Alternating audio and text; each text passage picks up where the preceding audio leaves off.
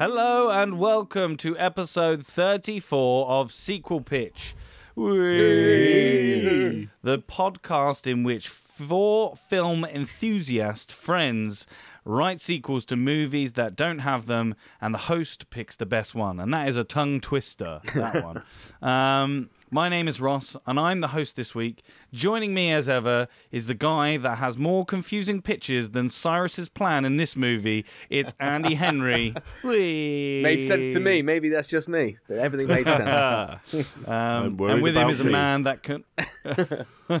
and with him, no, I'm not going to do a serial killer thing. Don't worry. um, with him is a man that can pull a plane out of a ditch easier than like 12 men. It's Matt Rushton. You're damn right. Seven hundred thousand pounds, whatever it is that they weigh. Easy. Easy. Um, now there is one voice missing from tonight's record, or today's record, depending on when it, or this morning's record, whenever you listen to it. Um, it's Drew. Drew can't be with us at the moment because he's not feeling great. So get well soon, Drew. Get well soon, Um, Drew. We miss you. So we, the the pictures are going to be a little bit different. Not really that different, but there's going to be a little. Well, it's just basically head to head. well, no, right, no one, no one logs on for Drew, do they? So it's fine. yeah. Me So versus you've you. got the best. Of the, yeah. yeah, we've got head to head this week. It's gonna be more brutal. So today we are going to be pitching sequels to the 1997 classic action movie Con Air. so if you boy. haven't seen it, um, I do, uh, or we do, a 60 second synopsis or thereabouts, and I hope it's quicker than beating a plane in a car. So I think it should, I mean, it probably will be. Uh, so, so let's go.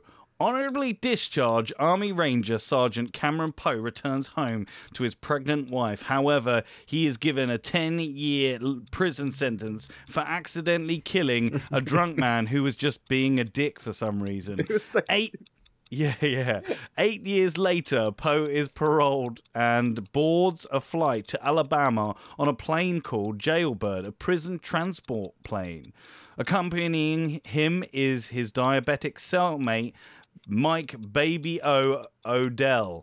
Um, most of his inmate, uh, most of the inmates boarding the flight are being transferred to a supermax prison. Mass murderer Billy Bedlam, Johnny 23, Baka, Diamond Dog, and professional criminal Cyrus the Virus Gr- Grissom are some of the uh, inmates. The flight is overseen by U.S. Marshal Vince Larkin, who is approached by DEA agents Duncan Malloy and Willie Sims. Uh, Willie Sims plans to go undercover to get information from drug kingpin Francisco Sinada or Sin- Sinadino, Sinad- That guy. whatever. Sin- yeah, that guy uh, who is being picked up en route. After taking off, inmate Pinball sets another prisoner on fire, which allows Grissom and the Diamond Dog uh, to take over the plane. They land the plane. Uh, uh, they plan to land at Carson Airport as scheduled, pick up the and transfer other prisoners, and then fly off to a non-extradition country. Sims tries to retake control, but Grissom kills him and takes his gun. Uh, the plane arrives at Carson City and the inmate exchange commences. The ground crew are unaware that the hijackers are disguised as guards for some reason. Don't really know why. It's because they got helmets on or something. Oh, It's because they got, They got little bags goggles on yeah, face, and it's a It's a good thing- sandstorm. Remember? So, Yeah, it's a good thing that there was a sandstorm at that specific cover moment. everything. Yeah. Um. uh. So wait, hold on, hold on. Oh yes, I found it where I was. Um. The ground crew, unaware that the hijackers are disguised as guards for some reason, uh, and the real guards forcibly disguised as inmates, gagged to prevent them from revealing the scheme.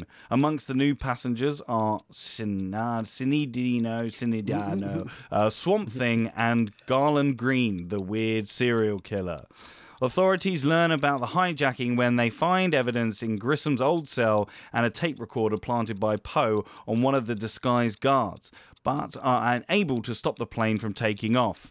Meanwhile, Pinball disposes of the plane's transponder but dies trying to reboard the, tra- uh, the plane taking off. Uh, the inmates plan to land at Lerner Airport, an abandoned desert airstrip, and transfer onto another plane. Fuck me, there's so many planes in this fucking film.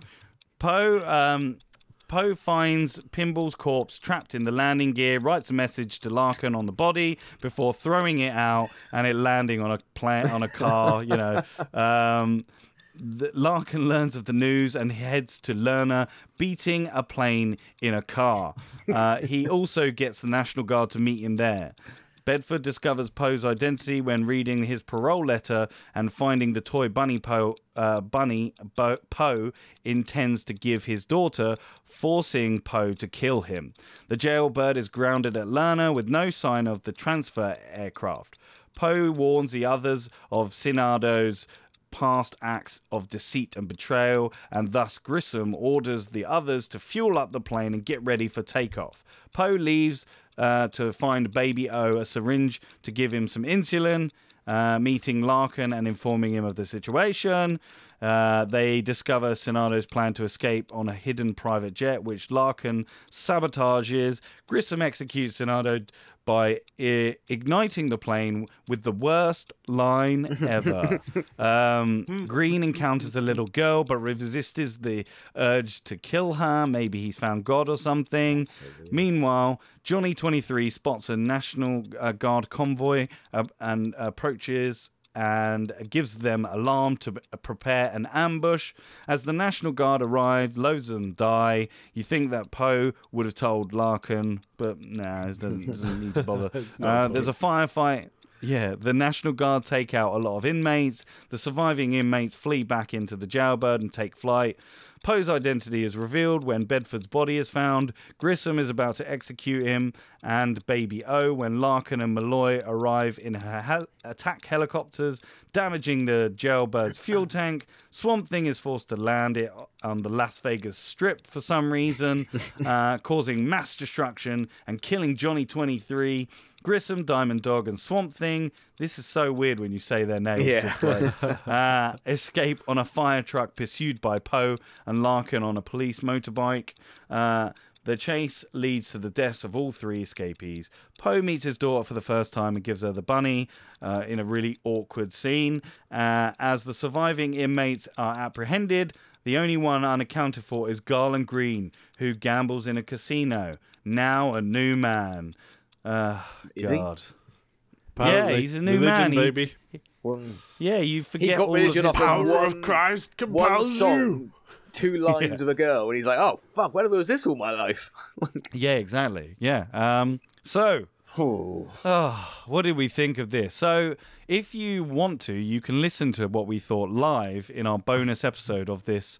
Uh, we did a watch along, uh, well, a commentary along thing, uh, where you can hear us uh, and you can also watch it along with us. Um, you can hear that live. Now, we didn't like it that much.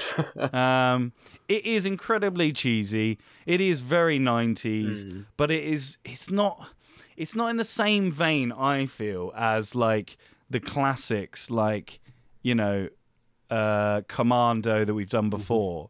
I oh feel no, this no, definitely not. That's got that's This a one is- whole other cheese Yeah. and a whole other genre. I want to say this is almost the. I, I don't know. I kind of want to say it's it's it's crossing that line between is it taking itself seriously or does it know it's like a flat out not a flat out comedy, but Yeah. I think it, it like it knows it's very cheesy and it's supposed to be big budget and silly, but sometimes it, it kind of does walk that line quite well. Where we're like Yeah. Arnie's, yeah, you are just like, oh, they know, they know. They know, yeah. Whereas this one, uh, I think, yeah, you would have probably forgiven it had they gone full bore. This is mad. yeah. Whereas this one, I don't know. It, I, like it's incredibly misogynistic, Oh, racist. I forgot like, how much sexist. Homophobic, that is. transphobic, Yeah. Yeah, and, like, like, a lot. anti-police. You could say Yeah. it's kind of like in the in the characters who are saying it that it's it's within their dialogue. It's kind of what they would say, and you could kind of not ag- agree but accept that. But it's still it's still uncomfortable to watch. Can't accept Even it. you're like, Especially somebody because you I know knows that- The problem Yeah, is yeah, somebody somebody, that wasn't a this. si- yeah, Yeah. who's not a criminal, who's not like any of those that they actually sat down and wrote that. Um, What did we think? Anyway, let's go for Matt first. Um, like, it is so cliche Nicolas Cage.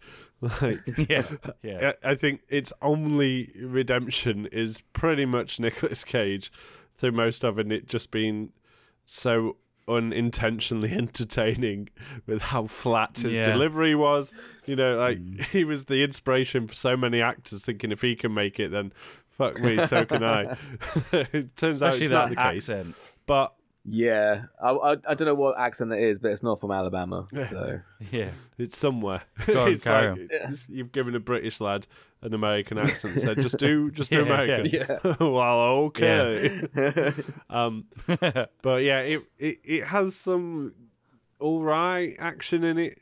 Some of the sequences like the. I don't know. No, I'm. Try- I don't know why I'm It's trying to just- give it positives. There isn't really much to take from this. Um, John Well, Cusack's also- pretty good in it.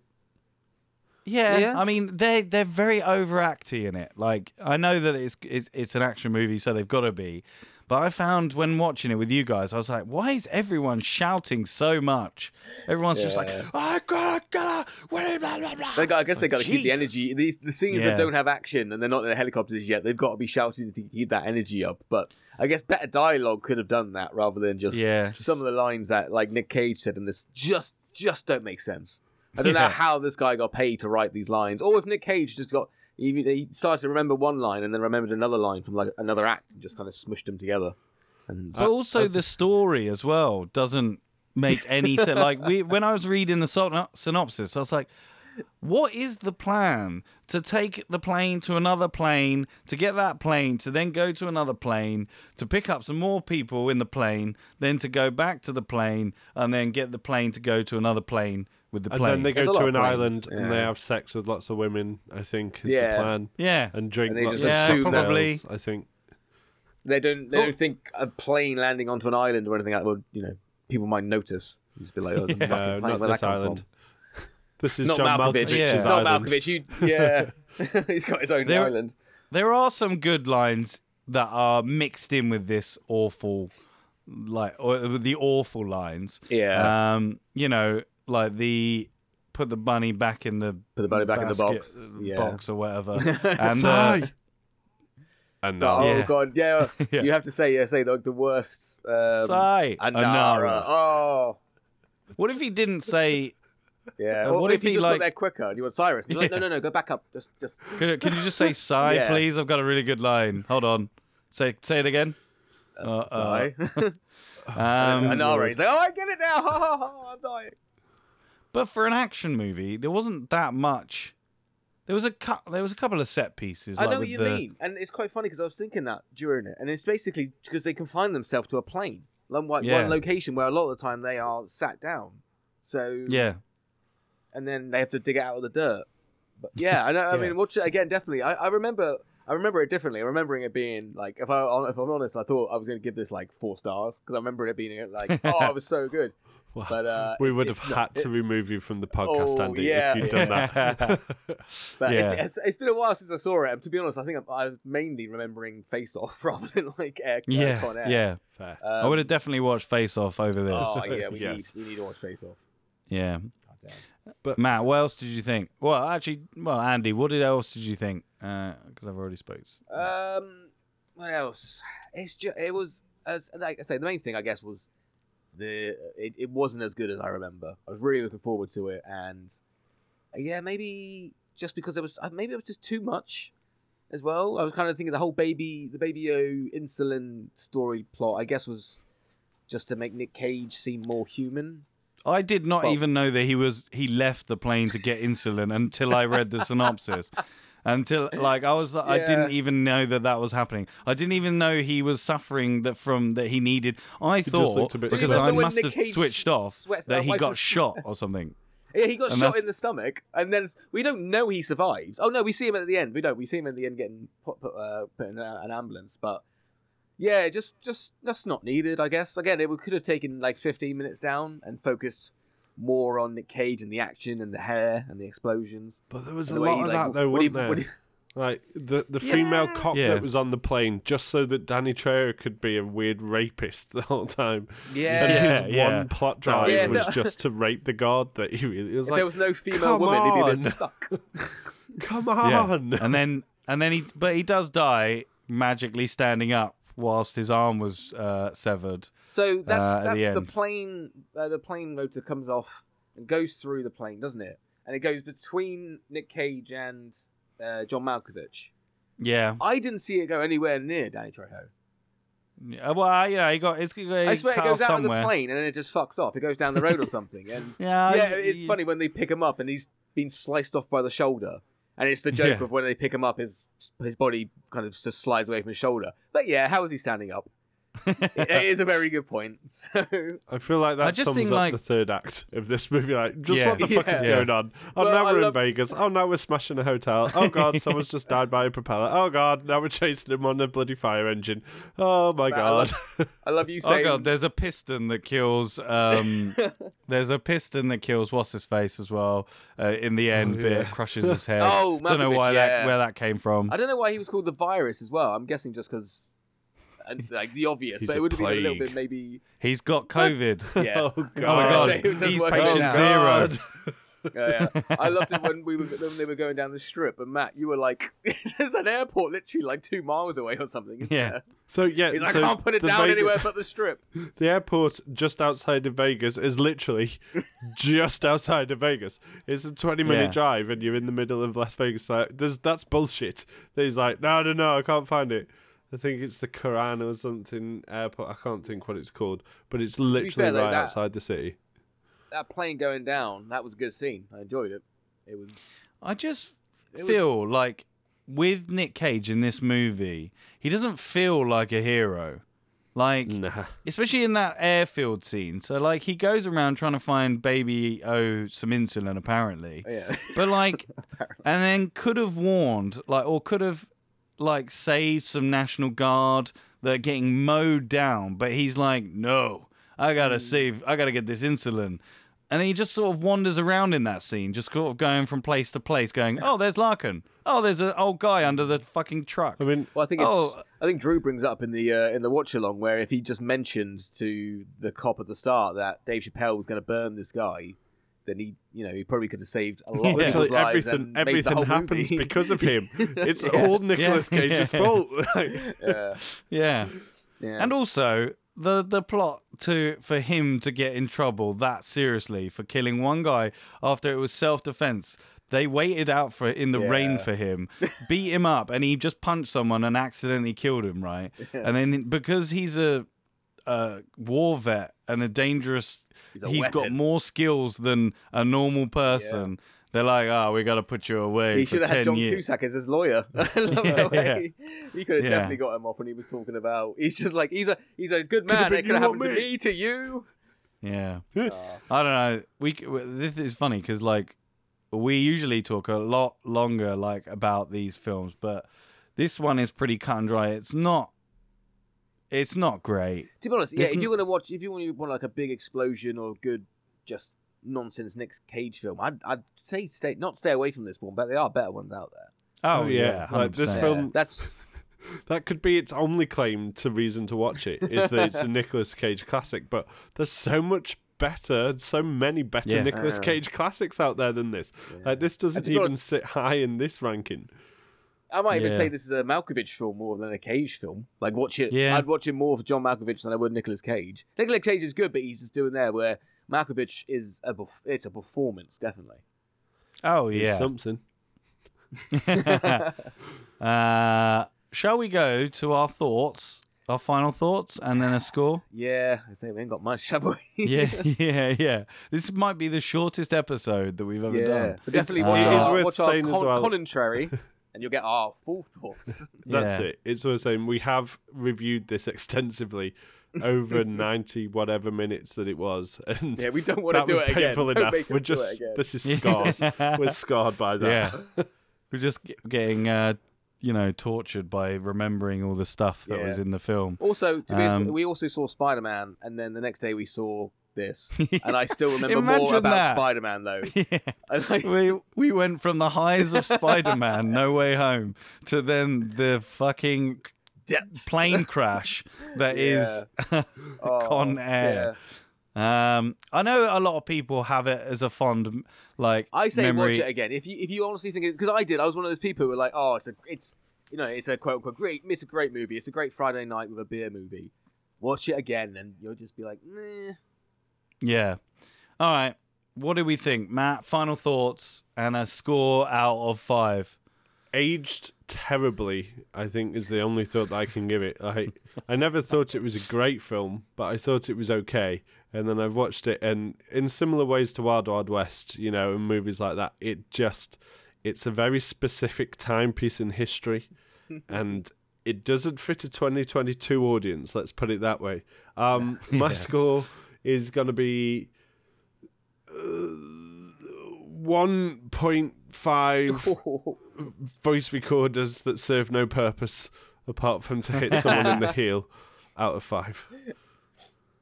Ooh. Nice. 1.5.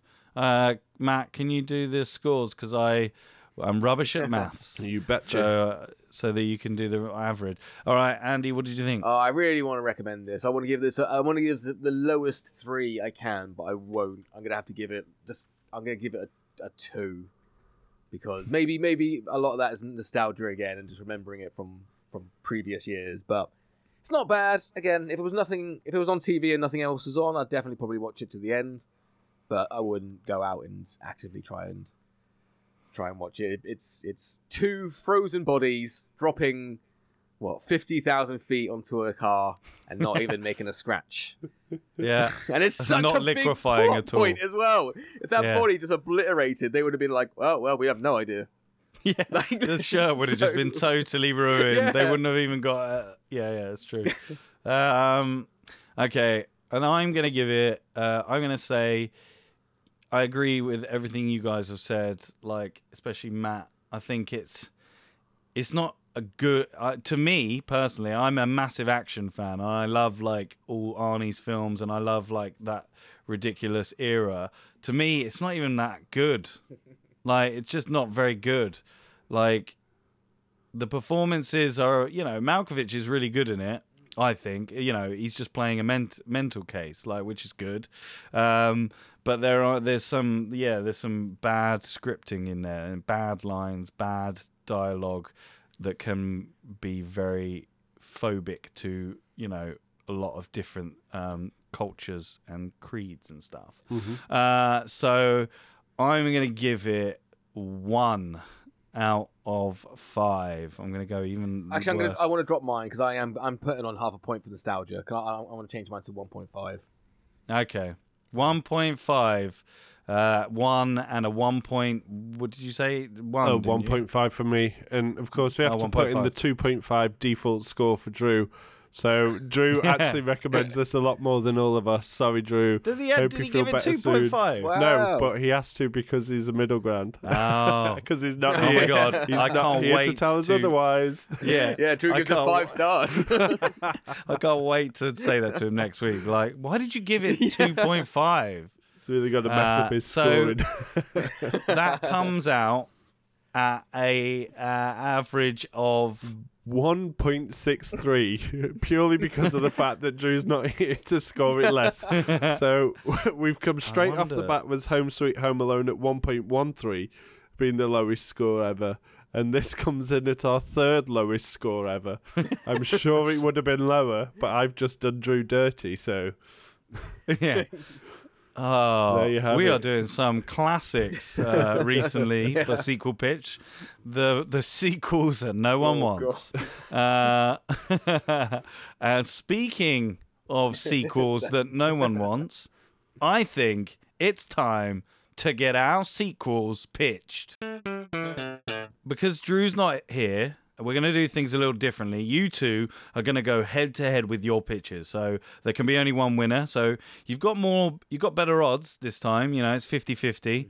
Um, so Matt and Andy, you'll be pitching your sequels, uh, and I will pick the best one. So in case you haven't heard what we do here at Sequel Pitch. Mm-hmm. Uh, if not, then hello, welcome. This is Sequel Pitch. Um, so, um, do you think you boys are ready? Always born Uh, ready. Yeah, I'm all stretched and I'm ready.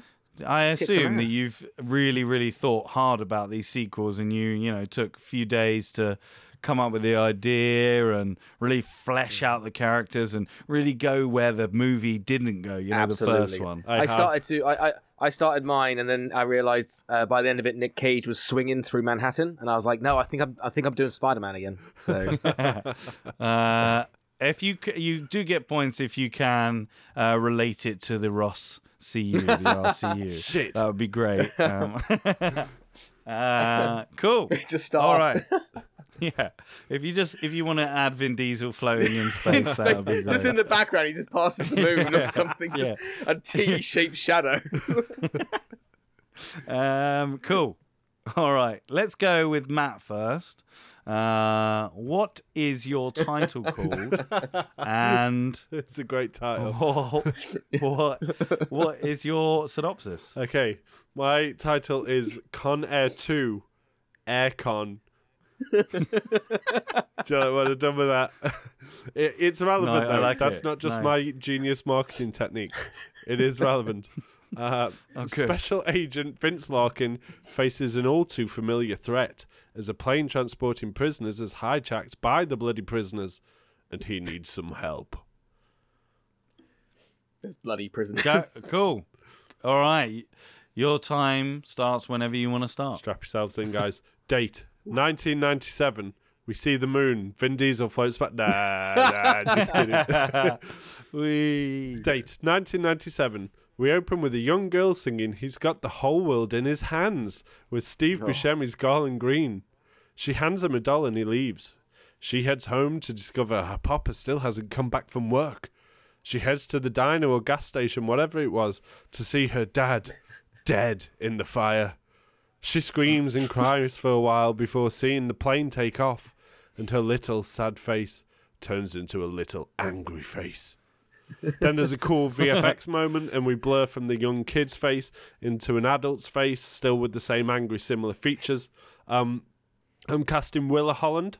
If you've seen Arrow, she plays Thea Queen. Just as a heads up, that's the only casting I've done for this. Um, so yeah, the blur clears, and we see that she's just beating on someone, and it's her prison cellmate. She's in jail. Oh, I don't know why. She's dragged off by two guards and thrown into solitary. One guard jests, "At least she won't be our problem much longer," in his most obvious Alabama accent. Um, which again, there's another real classy prison guard retorts, "None of these skanks shall be." And we pan to see a, roo- a row of rooms, all with the same noise and like doors, and they're all in solitary. All these women. Um, and then we cut to the title, Con Air Two, Aircon. Then we see John Cusack's Vince Larkin. He appears on screen. He's now head of the U.S. Marshal SOG Special Operations Group. We're reminded of his part in the first film by a framed newspaper cutting of the events of the first movie, and a small picture of him under a much larger photo of Nicolas Cage, the hero of the day. Q exposition. he talks to some friends. We learn that there's a mission to transport the female contingency of fugitives to a new mixed gender correctional facility out in the Mojave Desert somewhere. Yeah, probably going to end up by Vegas again. Why not? Um, yeah. So we cut to the plane and we see the lady from the opening scene. We learn her name is Ginny. She's been boarded along with a bunch of other female prisoners. Uh, there's a similar line about how these are all lifers and some were to face the death penalty, but this is the new facility that's open, so they're being sent there. Uh, there's a bunch of quips and cool one-liners, and like we really learn about the characters and their personalities from their responses to the prison guards and all that. Um, maybe there's a guy in there just for some sexual tension. Why not? Uh, but there's definitely not as stereotypical as the 90s version. It's worth saying that. No racism, no uh, stereotypes of any sort, please, uh, writers. So, yeah, then the one character we do notice in the plane, there is a guy on the plane. Two guys on the plane. Jenny smirks at one of them because he has a familiar face. Holy fucking shit, it's Steve Buscemi. Greene, Garland Greene is on the plane and is dressed as a guard. Just so you know as well, a bit of filler. Cusack has an agent planted on the plane. That can be another exposition scene just to waste some time. Uh, he's got that person on the plane basically so that we can make sure that uh, Vince Larkin finds out about the disaster some point in the movie. Uh, the plane's in the air. We've taken off. Everything's fine. Jenny watches Garland and he lifts a mask from his uh, prison guard uniform and he puts it on. Two other guards do so too, very subtly, uh, but we don't know their faces. They're not important. They're gonna die. They're they're just excess characters. Good old good old NPCs. Um, Jenny's confused, and then suddenly we hear a hiss from the aircon system, and everyone passes out. In the cockpit, we see the pilot's assistant is wearing a mask, and he's just killed the pilot. He stabbed him. Uh, everyone comes on conveniently at the same time later down the movie. Uh, they discover that the guards are now prisoners, and the prisoners are now dressed as guards. Garland steps up and explains that he promised to save his daughter, Ginny. Ginny kind of makes some weird daddy reference. Um, basically, they've got the most fucked up weird relationship. Um, I thought it was very fitting. Uh, anyway, the cons all cheer and the guards all hiss and scorn.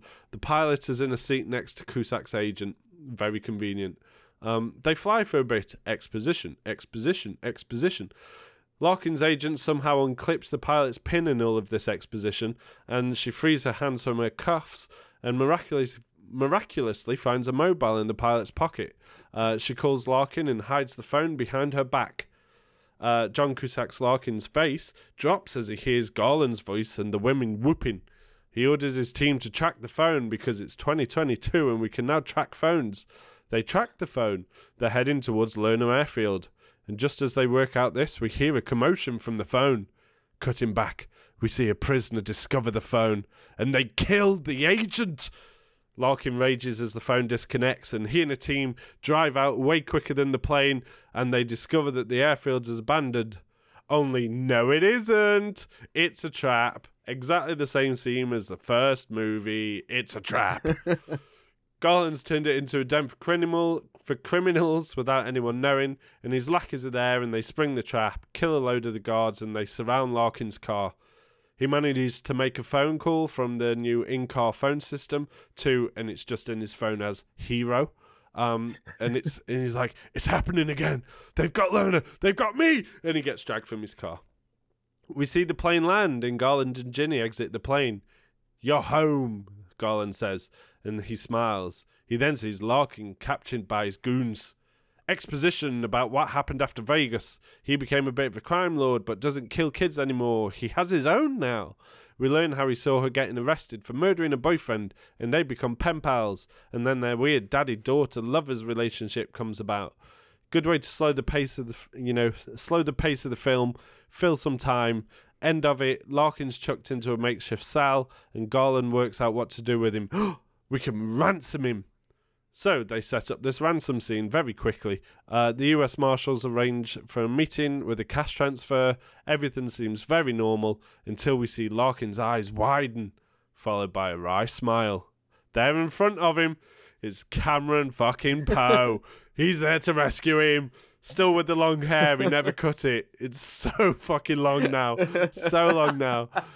Right, the rest of the movie is Nicolas Cage basically kicking ass, taking down crime goons or getting Larkin to safety. He gets Larkin to safety, but then Larkin's like, no, I'm going to come with you. And they take the rest down together. They're a really sick double team. and eventually it's a showdown just between Garland and Ginny and Poe and Larkin. The good guys win. Garland and Ginny die in some weird, like, coupley way together. Maybe they fall into a sand grinder or something together. That sounds cute. Um, and the ransom isn't completed. Like that whole bit takes like 40, 45 minutes. It's worth saying. Uh, so the end of the movie, we learn that Poe has four kids, all girls, and he makes another Oscar-worthy monologue about how women are just awesome, and that now he's grateful that they don't have the aircon on. No, no. Uh, my my favorite bit of that was you just adding in uh, those famous machines, those sand grinders. Um, I don't know. I don't know. ah, you know, some machine, you know, a There's sand some grinder weird or shit out something. in the desert. uh, thanks, Matt. Thank you. That was interesting. Yeah. Uh, I'm going to ask you a few questions now. Yeah, I'm ready. Uh, do you think there's enough Nick Cage in this movie? Yeah, I've chucked Uh, 40 minutes. It seems like there's. You think, you think that's enough just to have him at the end? Yeah. Well, I can't afford him for longer. This isn't going to be a big budget film. but Um, yes, I okay. think this is about the journey of the female characters character in this rel- in this movie. Yeah. Okay. No worries. Yeah. Okay. Hmm. Hmm. Um, the relationship between Garland and Ginny is a bit, it's a bit odd to say the least, yeah, because he's probably about, I guess, sixty or yeah. something by then. yeah. Um, do you think this could put people off your story? No, they're meant to hate him. Really, like this is just to remind you that they are bad guys. Like they're, they're not meant to be good guys in any way, shape, or form. It's nothing about her journey. I just didn't put Nicolas Cage in for the first hour of the movie for no reason. Um, I didn't feel like it needed him at the time. Um, no, it's meant to just be really weird. Like it is properly meant to be that weird. Um, Okay. make them really uncomfortable, and you know it's just uncomfortable to be on the plane the other female characters that all sadly die uh, without names, they they're all meant to be weirded out by it. Um, and I don't know. It, it's kind of a it's kind of a slap back at the idea that religion can cure someone that fucked up and making him fucked up Yeah. again. Yeah. And what better uh, thing to sell tickets is to make everyone feel uncomfortable. Uh, um, so, would John Cusack um, personally, wouldn't he personally oversee like who is going on the plane? And wouldn't Steve Buscemi be like recognizable? It's like as a guard on the plane. Oh, there's a sandstorm, so he's got the sandstorm. Ah, fair. Yeah, that's that's Oh, that hurricane! Thank we you. won't use sandstorm again. That's boring. We've that's been done. There's a hurricane, Hurricane, so yeah. they're really rushing, and he just kind of runs on the plane. Okay, cool. That's good enough for me. Good I mean, it was good enough for the last movie. So, yeah. uh, so there, it seems like there's only one big action uh, action scene at the end of the movie. You said it was 45 minutes long. Uh, is that? Uh, do you think that's enough in a in this movie? I think actually, you know, in the director's cut, there is a whole other scene in the plane where the where the guards that have been arrested, they actually managed to break out and fight a load of the prisoners. So, like the two guards that put the mask on earlier that I said died, it's because the guards who became prisoners killed them as like a fight back, but then they all die. Okay, that's the end of my questions. I just uh, add a little bit on that. I liked the use of uh, special operations group because for listeners that don't know, uh, we have a little uh, COD uh, Call of Duty group called uh, the Sequel Pitch Special Operations Group. Uh, so that made me laugh. I know that's obviously what they actually call them, but it's it was a nice little touch. It was Um, one hundred percent intentional as well, and not at all just blew my mind when you said it. So you're welcome. Uh, cool. Thank you, Matt. Uh, now on to Andy. What is your title and what is your synopsis? Uh, my title, um, I'm either going to go with Con Maritime, um, Ferry Connection, or my favorite, I think, is going to be Con Cruiser. And you got kind of got a theme I'm, I'm going for here. I like. Uh, yeah. Uh, I my little, my yeah, my little blurb is Poe and his daughter Casey have to help transport criminals across the ocean to a new high security prison. But when the c- criminals break free, Poe and Casey learn there's a deeper plan afoot. Mm. Oh. So we open with Casey Poe graduating from the Special Forces or Navy or Army, something. Poe and Tra- uh, Trisha are watching proudly from uh, from like the stands. General Travis comes from the Special Forces and sees Poe's, and we have some eh, some exposition about um, who uh, what Poe's up to now, and he's happily manages uh, manages and works in a bowling alley. Travis tells Poe that they need help transporting dangerous criminals to a new high security prison in Europe.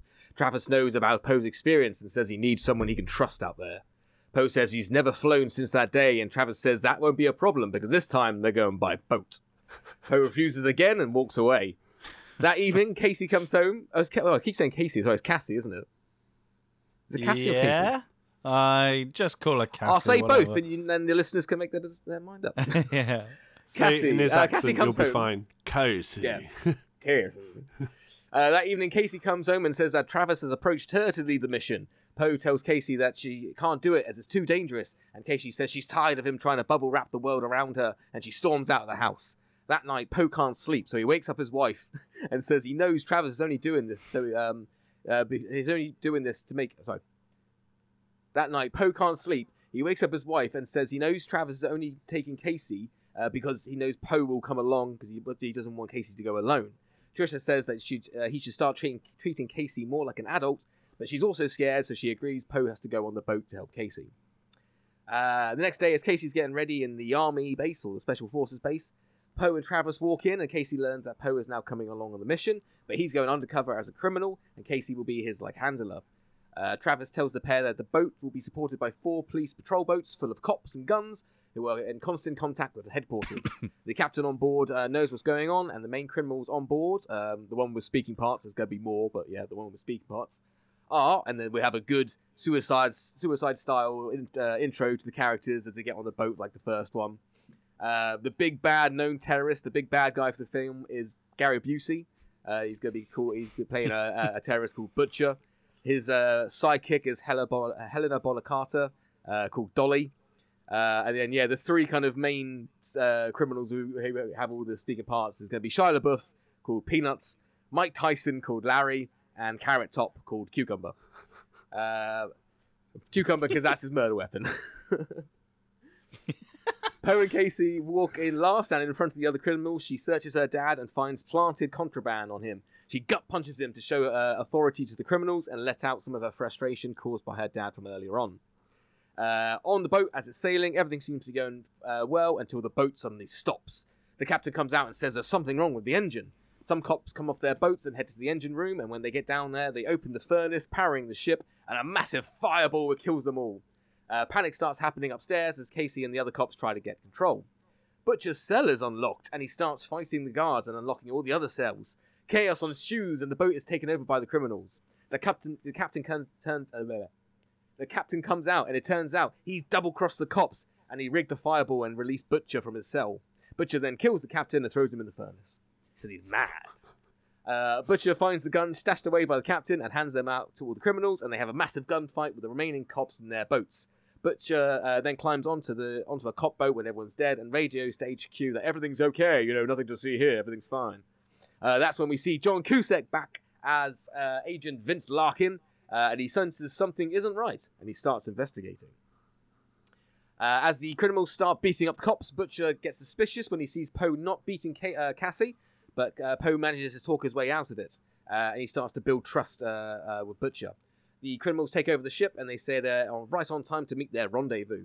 Poe tries to fit in with the criminals and try to try and find out what's going on why he's trying to free Casey and the the guards. He tries to get answers out of Butcher about the plan by answering questions with que- que- questions. Big Cage is trying to. I think it's quite funny. This Cage is answering questions. He's like, I don't know. Why didn't you ask me? Well, you know, give me more information. God. Um, but he soon found out to be a fraud, and there's a big fight that happens. Uh, back with Larkin, basically th- like through his introduction up till now, uh, he's been, been investigating all this shit, uh, and he learns that the ship and this mission has been funded secretly, and he follows clues that leads him to a presidential nominee. Larkin learns that this nominee has paid a bunch of terrorists who will free their leader, who will then perform a terrorist attack on America. He will use the fear from this attack to win the vote and become president, promising to make whoever did the attack pay.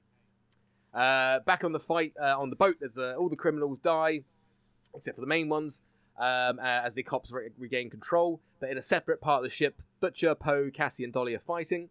Butcher finds out Cassie is Poe's daughter, and, Po- and Poe finds out Butcher's plan about terrorism, and they all fight. But Poe ends up getting knocked out. Casey then knocks out Dolly and stabs uh, Butcher, but before he dies, he throws a gas canister into the furnace, causing it to explode.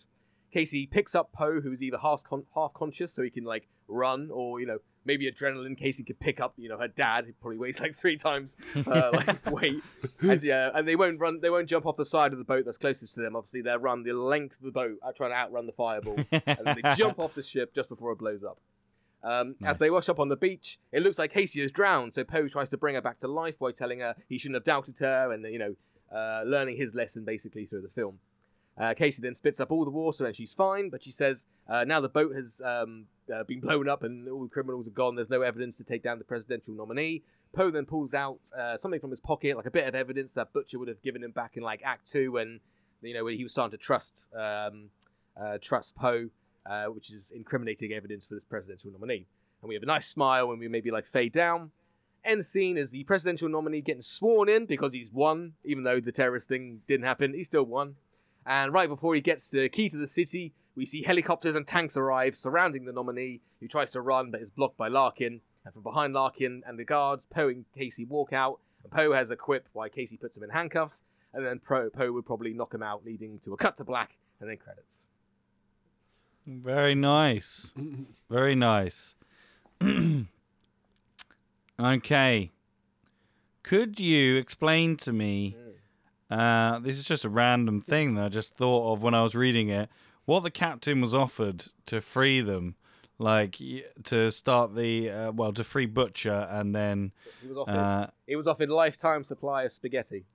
He was a, he's a mad spaghetti fan, and he was just like, "Hey, I don't want money, I don't want jewels. If you give me spaghetti, mate, I will be yours." So, um, nice. yeah, I can imagine. he- I can it- imagine lot. Maybe the island that Cyrus didn't get in the first one, but now I can just imagine like just money, just Fair. And then he gets killed anyway. So yeah, just because Butcher's mental. So, Yeah. Uh, it's it's uh, this is just an observation. There seems to be a lot of death by fire in your movie. yeah. Just by the fi- the furnace is a lot. Uh, that furnace needs to be, uh, you know, It's health going and safety. all the time, even when they're stationary. The furnace Yeah. is still going. Yeah, there, Um, there was a fireball at the beginning of your movie in the furnace, Yep. and now there's a fireball at the end of the movie. Yeah. Uh, lots of fire. a lot of fire. The boat doesn't blow up until the end, though. Obviously. Uh, Yeah, Keep it that, simple. Worth that, that, noting- Yeah. pro- We also watched Fantastic Four last weekend. Maybe he's just got an Yeah. obsession with Human Torch. yeah. Yeah.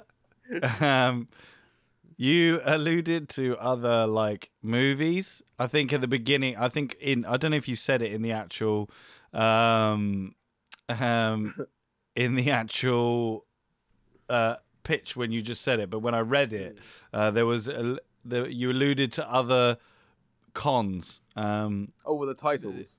Yeah, Oh, is yeah. that is that is that other movies that you have? Obviously, in, there's going to be a is this- third one. We've had uh, Con Air, which is obviously in the air. This one's Con Maritime, so it's going to be on the ocean. Uh, the third Yeah. one's going to be like Con Motorway, obviously, so it's something on the road. Um, Ah, so this is- maybe it's just like- a trilogy waiting to happen. Okay, cool, cool, cool. Uh, there isn't much of Larkin in this one. Uh, Yeah. Well, he seems to be. He seems to have his own movie in this kind of. Uh, Larkin you is think? the character we don't want to follow. so then why did you just have him in one. it? That's bullshit. We've because I already wanted, had wanted, I Nicolas wanted to Cage call film. back to the first one. I was going to bring in a completely new, like, kind of cop, but I was like, Yeah. no, let's have let's have Larkin. Let's let's check in on him and stuff, and then um, I guess well, I didn't mention it at the end, but when Poe comes out from behind Larkin when he's kind of cornered the presidential, that's you know that's that kind of like reminiscent. They have like a handshake, and they'd be like, hey, I trust you still. So um, yeah, There's have- now four people I trust. yeah, two of those are you. yeah, yeah. Uh, okay, I feel that you have a lot of the, the. I think in yours, in your pitch, you have the nostalgia right. But do you think it's too generic or cliche?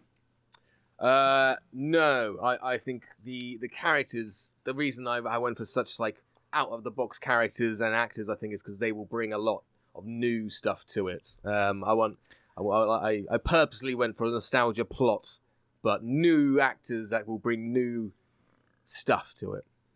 Yeah, I mean, uh, definitely Carrot Top. Carrot uh, Cobb is just he's waiting famous for that comedian. Oscar, waiting for that Oscar performance, and this might be it.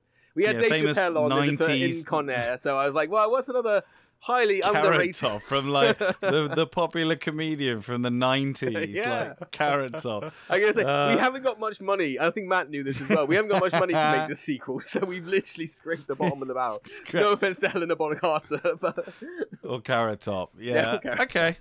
Okay. Uh, I can't wait to see Carrot Top in your movie.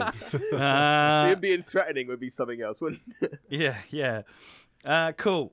That's all my questions asked. Uh, there are any little things, but I think we've got enough time uh, to have you two argue against each other. uh, pick holes, pick whatever you want. You've got like ten minutes to convince Oh, me. I mean, we won't do ten, Ten, minutes, mou- but ten minutes around. yeah. Um, try to convince me that I should pick yours. Okay, I want to start. Like one thing I, I did like uh, Matt was like, "This is about the female journey in this movie." What is this female journey? This female journey in this movie? Then she like ma- she gets she meets Steve Buscemi and then like dies at the end. What is this journey that she goes on? Well, it's a plane full of females, so progression, progressive fi- th- film. this is a progressive film. There's lots Yeah, of women yours in is it. the and we're females expendables. Yeah, yeah. Yeah, I like. but, like, uh, why why not have Nick Cage? I know you had him in forty minutes at the end, and that's fine. But I'm not. I, I'm not watching Con Air for for John Cusack. No, I'm that is definitely watching for bullshit. Like I, I said this in the review bit. This isn't even a good Nicolas Cage film. The first one.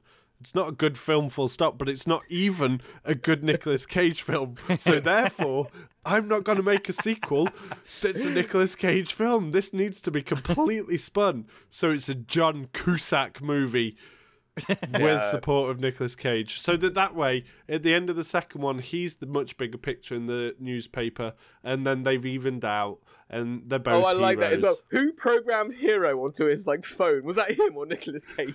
I don't know. Why not? I, I, I love the idea either way. It's just him going, going, I secretly do like him, and he is a hero.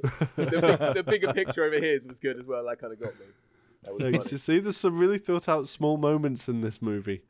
I might not thought the big shit out, have con. but I've thought out the small shit. All right, I- what you've just done is mm. gone. Burn everybody! I'm a fucking arsonist. ah! Yes, Flame I, I'm trying to. I'm trying to get the, the perfect Nick Cage film where he's in it just enough, not a load, not enough to overpower it, but enough explosions. Um, and and yeah, I wanted to find what was good, what what needed uh, uh, working on from the first film, and, Mm-hmm. and just add on to that. So, what was it that we needed to work on from the first film that you worked on? It was Nicolas Cage's character. I don't think he had a, a, and his his the length of his hair. I didn't mention that, but again, it's down to like his hip now. No, I, I Um, want that it's just- retracted. it's I want. I mentioned that in my pitch. You can't bring it in suddenly because I I asked and mine was a great idea. fighting, but I doubt he even has a line in your film.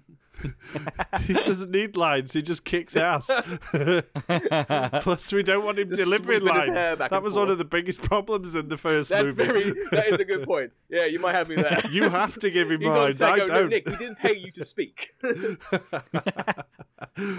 um, I, I would like for you to, you know, um, I feel like you could have been onto something, but we didn't really, we didn't really explore it. Was the daddy daughter relationship? He just sounds like really generic, stereotypical dad. So how are you going to make it so that Nicolas Cage is more than stereotypical dad? no, I don't want to. That's his journey. We don't need to. We're not. That isn't a here. journey. We're not. That's we're, been we're done a million times. Yeah, that's fine. We can do it a million and one. It's going to Right, be well, there you The go. way the- You heard it's it, gonna Ross. Be the He relationship. doesn't it's going to be the relationship to fulfill his daddy contractual daughter. promise. This is a well-known story and a new, fresh take, but the same story but a fresh take. we were promised by you a character journey, and you just bas- you just blatantly said is a character- we'll do it for a million and one times. Page has a I'm gonna do the same bullshit film thing both, where the both- dad's even just Trisha, jealous. even Trisha has a has a story in this in this. She she uh she's against it at first, and she then she's back in it, and then she's never heard from again. That I mean, yeah, fair. That is a better character journey than the dad being the generic dad, the for dad, the million dad learns first he needs time. to let the daughter go and grow up. And I offer you a very needs unique daddy relationship between a dad and a daughter. Unique is all right? definitely a word. I offer you something that hasn't been done before. Will really I- get people, people talking. People would not be disturbed by watching my my coupling as, you- as I that's, that's all I'd say. They might be. Uh, Uh, right. I want you to give me one thing that you one thing that you hate about the other one's pitch. Just because it'll make me laugh. this is all about Nicolas Cage again. This is not about Nicolas Cage. That's so See, I- bullshit. Matt, Matt, I, I think as well. Matt uses tries to go back to friend to known territory. He says, "What you said? So it's in the air again. I'm trying to bring something new. It's by the ocean, and you, you have similar. You go to Vegas again. Learn that there's a whole world out there, Matt, that you could cl- crash loads of planes into. I did that on purpose because we're 24 years after the first one, and this mm. is a massive homage, homage to the first movie by taking us back to all those really Massive iconic scenes. You've decided not even to in it make half the fucking Con movie. Maritime. You didn't even go with Con Sea or Con Ocean. You- Not even something that sounds good. Con with Con Maritime, Cruiser. followed Con by Cruiser Con Motorway. Con yes. Motorway. Con Motorway. I gave you, I gave you the best one to make your third film, and you didn't You even said- use it. What Con Ocean? Contract. Con no, because there's no contract. That's why you. Yeah, you said. Admittedly, you said that two minutes before we started recording, and I Well, was it like, "Shit, sounded can I change my fucking pitch so it's based on a contract?" No, that's No. your third movie. I gave you the third movie. You just went Con All right, Maritime. Oh, we, we, you I'm gonna go with Con. movie, I'm gonna go with Con is Sailing Con Boat. Cruiser. You promised me. You promised me before the air. Before be the recording, fair, wait, Nick hold on. An, was an aircon salesman, and I was looking To, forward I to didn't- that. I said yeah, to be be fair, Matt, yours is literally called Con Air Air Con. Because the Oh. I can't see that on a- plays I the can't- most important part in it because that's It where the like knockout one drug comes bit, from. and then it's mentioned one again at the end. It's one bit Yeah, in your it's mentioned at the movie end. where Doesn't it just matter. is. Doesn't matter the Air Con. and it's two bits because Nicolas Cage says it in his final closing monologue. Actually, so Yeah, that he Nicolas doesn't Cage want to does speak in my movie, Andy. Nicolas Cage Every time he my gets on- movie. Every time he does something, he just doesn't want to do it ever again. I don't like planes anymore. I don't like aircon anymore. Dad, it's like 70 Well, he's degrees just- in here. Shut up. He's glad that his daughters are cold all the time and doesn't put the aircon on. It's great. Flashbacks I love every that it's, someone says your your title is based on the the like the one bit of the film where the, It's the most important part of the film because without the aircon, without modern technology and air conditioning, the gas wouldn't seep through the plane as well and knock everybody out at the same time. I mean, they could have just released it, you know, on the plane, and it would have gone. No, it's got to be more subtle than that. You can't just drop a gas grenade couldn't- anymore when- on a well, plane. Couldn't they put it in like the O2? So when the masks fell out and everyone was panically breathing it in, and then they and that. See, that that'd that, be- that'd creates too much of That uh, would that creates too much It takes away the title, implying admittedly, that yeah. the plane's falling down. No, we just use a, something as modern and as normal as aircon in a plane to cause complete panic and widespread knockout stuff. I would love uh, action movies to use this method and just like Die Hard, guns. yeah, hard dying. That's the second one. Just- Yeah, it's great. I think it's fucking brilliant. Like you could have so what are much you gonna fun do marketing third this movie. Where are you gonna go with the third one now? You've got Air Con and Con Air. You can't go back again. con Con. Air. Con Air Con. Air conned, and then it's about the person. We find out that whoever put the air conditioning unit in that oh, plane Oh, fuck's sake. built it and was paid off by Steve Buscemi. Air conned. Boom. Yes, we've got it. 'Cause right, nothing it's a says whole ski- different franchise. Because nothing says action than air Air conditioning units. Air conditioning units. Hey, it worked to Die Hard. Let's bring My it back God. in every film. This is a conspiracy theory. Well, These I've just aircon created a units. full universe here. We can go right into the, you know, can go into the dirty side Matt of CU. sales and retail and how you make your money. Espionage. This is mate. What, This is more sponsored than just an aircon? action movie now. This is an espionage movie. Right, I think I made my decision. Uh, I do like Matt. I do like yours. I like uh, the whole, um, you know, female lead and the whole. Uh, I do think, however, that the relationship she has with, um, it's a bit hard because I feel like you know we're we're trying to glamorize these killers again. Uh, and you know, I don't know. I just feel it's a bit of a weird, weird thing. I mean, she's meant to be an Um, uber psychopath. That perhaps doesn't come Yeah. across. She's not a she's not a protagonist. She's an antagonist. Okay, good. Um, and Andy's. I like yours. I think you've got the the the sort of homagey sort of action of that ilk without it being offensive. It is a little bit too generic. Um, so I think, however, um, for me, I uh, I I want to go and see the movie that Andy has pitched.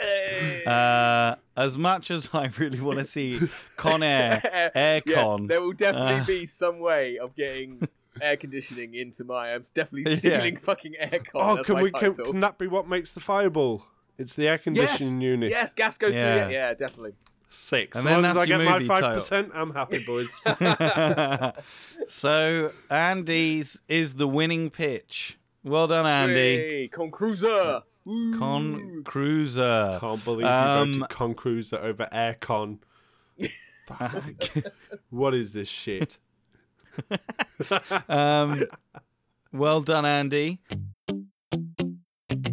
So, Andy, what are we going to be doing uh, as our next episode of Sequel Pitch? Also, I think next week we should go a little bit darker, maybe, but let's cross it over with maybe a little bit of superhero. Ooh. I want to see Joker's. Uh, oh, that just gave it away, I guess. I want to see sequels for uh, Todd Phillips' Joker, which uh, what came out what two years ago now, I think. Um, I believe there is one in the works, but it's definitely going to be a long time coming. Um, and it's interesting because it's it's a very a lot of people have said this shouldn't have a sequel, and some say it should. So I'll be very interested to see where you guys go. Some say it should never have existed in the first place. Oh, I'm sure we will talk about that more on the episode. Okay, so we'll be doing Joker next time, and I think, boys, we might have a special guest. Ooh, Yes. first one of the new year. Yeah, um, it is Sab Astley. Now they've been in contact with us uh, uh, to see if they can guest on our podcast. They are an entertainment and culture journalist writing for the Film Hounds mag, uh, Cinerama Film, and they've done uh, articles for I think Radio Times and the Digital Flicks, uh, Certified Forgot, and Massive Cinema. So. Um, Mm. so you have got a lot. Well, we I've got a lot to live up to with our sequels for Joker 2. If they're going to be the the jo- the judge host, um, that will be interesting. God. So yeah, yeah. Yes. Now now they're going to have to be really deep. Yeah, and- we got another Yeah. reviewer on, boys. We got to look good. Come on. Oh, God. All right. So, thank you, ladies and gentlemen, boys and girls, children of all ages, for listening to this week's episode of Sequel Pitch. I've been Ross. Um, if you want to tell us how. What your Con Air sequel would be. If you think Matt should have won, let us know. If you think Air Con should have won, let us know. If Uh, you can think of a comments. better title, let us know because I honestly think Aircon is probably the best we're gonna get. So, Yeah. please let us know. Um, yeah. So that's all from us. Please follow us on our socials Instagram, uh, Twitter. Uh, if you could, it'd be massively appreciative if you could give us a review on iTunes. Uh, tell your friends about it. You know, that's the only way this podcast is going to grow. If you can tell your friends about it, say, hey, I listened to this really random podcast uh, with a load of boys from England. Uh, do you want to listen to it? And, you know, maybe someone might listen to it. So that'd be great. Let our podcast uh, family grow. Uh, so, without further ado, it's goodbye from Matt Rushton. Goodbye. Thank God they don't have the aircon on. And it's goodbye from this week's winner, Andy Henry. Fireball. Uh, yeah, and it's goodbye from me. Bye. Bye.